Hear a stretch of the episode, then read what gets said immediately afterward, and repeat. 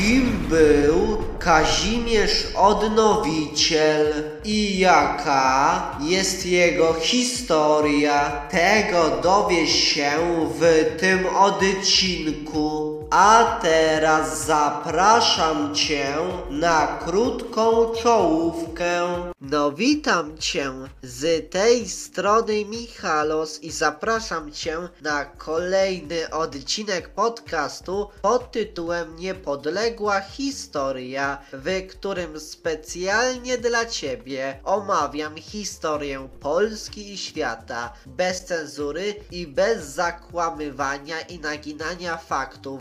No dobra, no to kim był ten Kazimierz I Odnowiciel? Otóż bohater dzisiejszego odcinka był polskim księciem, władcą z dynastii Piastów oraz synem Mieszka II Lamberta i niemieckiej arystokratki Rychezy Lotaryńskiej. No dobra, wiemy już, kim był ten Kazimierz I Odnowiciel, a więc teraz moim zdaniem warto by było poznać jego historię, jego biografię.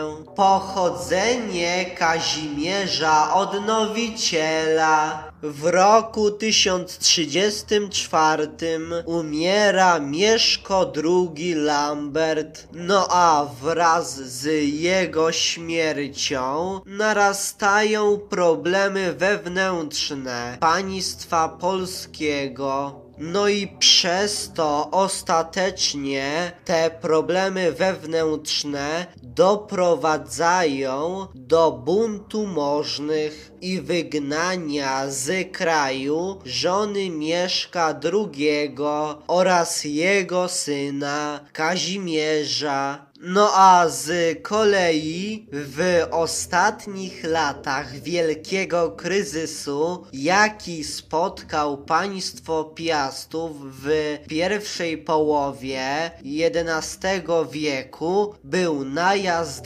księcia czeskiego Brzetysława w roku 1039, no bo wykorzystując panującą w Polsce anarchię, książę czeski Brzetysław zajął bez trudu Śląsk i praktycznie całkowicie wyniszczył Małopolskę. No a sytuacja, jaka nastała w Polsce, oraz wzrost znaczenia Czech nie odpowiadały cesarzowi Henrykowi III oraz księciu kijowskiemu Jarosławowi Mądremu, i to właśnie dzięki ich wsparciu Kazimierz mógł powrócić do Polski i zająć tron.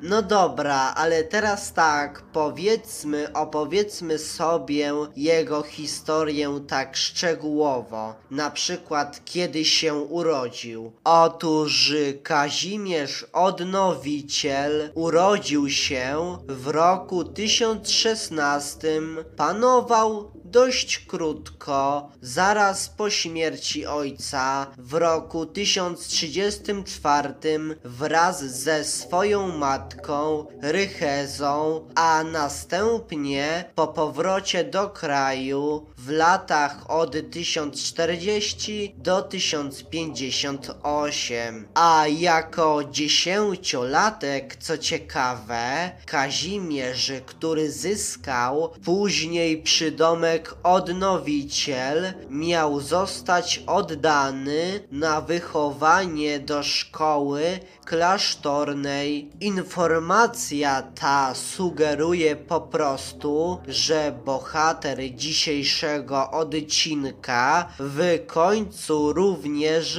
został zakonnikiem. dość wybuchowy miks ról, kto by się spodziewał, zakonnik i władca. No a z tą wzmianką, co ciekawe, związana jest również legenda o powrocie Kazimierza do Polski, no bo podobno krajanie władcy, widząc anarchię pustoszącą Polskę, mieli podobno udać się do stolicy apostolskiej i poprosić papieża o zwolnienie Kazimierza ze ślubów zakonnych. Papież podobno miał przystać na ich prośbę w zamian za wydłużenie czasu Wielkiego Postu, płacenia daniny na rzecz papiestwa oraz strzyżenia krótkowłosów. No, to papież miał dość duże wymagania. Lata panowania Kazimierza Odnowiciela. Po powrocie do kraju za sprawą wsparcia głównie niemieckiego Kazimierz miał zostać powitany z radością przez ludność polską. A co ciekawe jest to, że w krótkim czasie Kazimierzowi udało się rozciągnąć swoją władzę nad większością kraju. Jednak niestety poza jego bezpośrednimi wpływami pozostawały tylko Pomorze i Mazowsze oraz zajęty na skutek najazdu Brzetysława Śląsk. No a w roku 1040 Kazimierz Odnowiciel zawarł porozumienie z władcą Rusi Jarosławem Mądrym. No a ten sojusz został przypieczętowany małżeństwem tego pierwszego z Dobroniegą, siostrą Jarosława. No a w kolejnych latach, co ciekawe, doszło również do małżeństwa siostry władcy polskiego z synem władcy Rusi. No a jeszcze ciekawsze jest to, że dzięki wsparciu ze strony Rusi udało się bohaterowi dzisiejszego odcinka odzyskać Mazowsze. Po bitwie w roku 1047, w której zginął nawet uzurpator Masław, kolejno władca Polski Kazimierz rozszerzył swoją władzę na Pomorze Zachodnie, a następnie 3 lata później już na własną rękę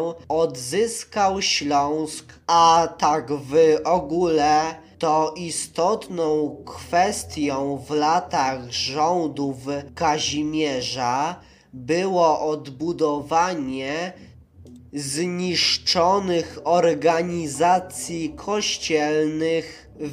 Wprawdzie niestety władcy polskiemu nie udało się przywrócić metropolii w Gnieźnie, jednak zdołał wskrzesić niektóre biskupstwa. Śmierć Kazimierza Odnowiciela. Kazimierz, któremu kolejne pokolenia nadały przydomek Odnowiciel, zmarł w roku 1058 w Poznaniu. Pozostawił on po swojej śmierci 4 synów: Bolesława II Śmiałego, Władysława I Hermana i Mieszka oraz Ottona. Niestety, ten odcinek dobiega już do końca, więc chciałbym Tobie podziękować za to, że poświęciłeś lub za to, że poświęciłaś swój cenny czas na posłuchanie tego odcinka podcastu Niepodległa Historia. A jeśli spodobał Ci się ten odcinek, to koniecznie podziel się nim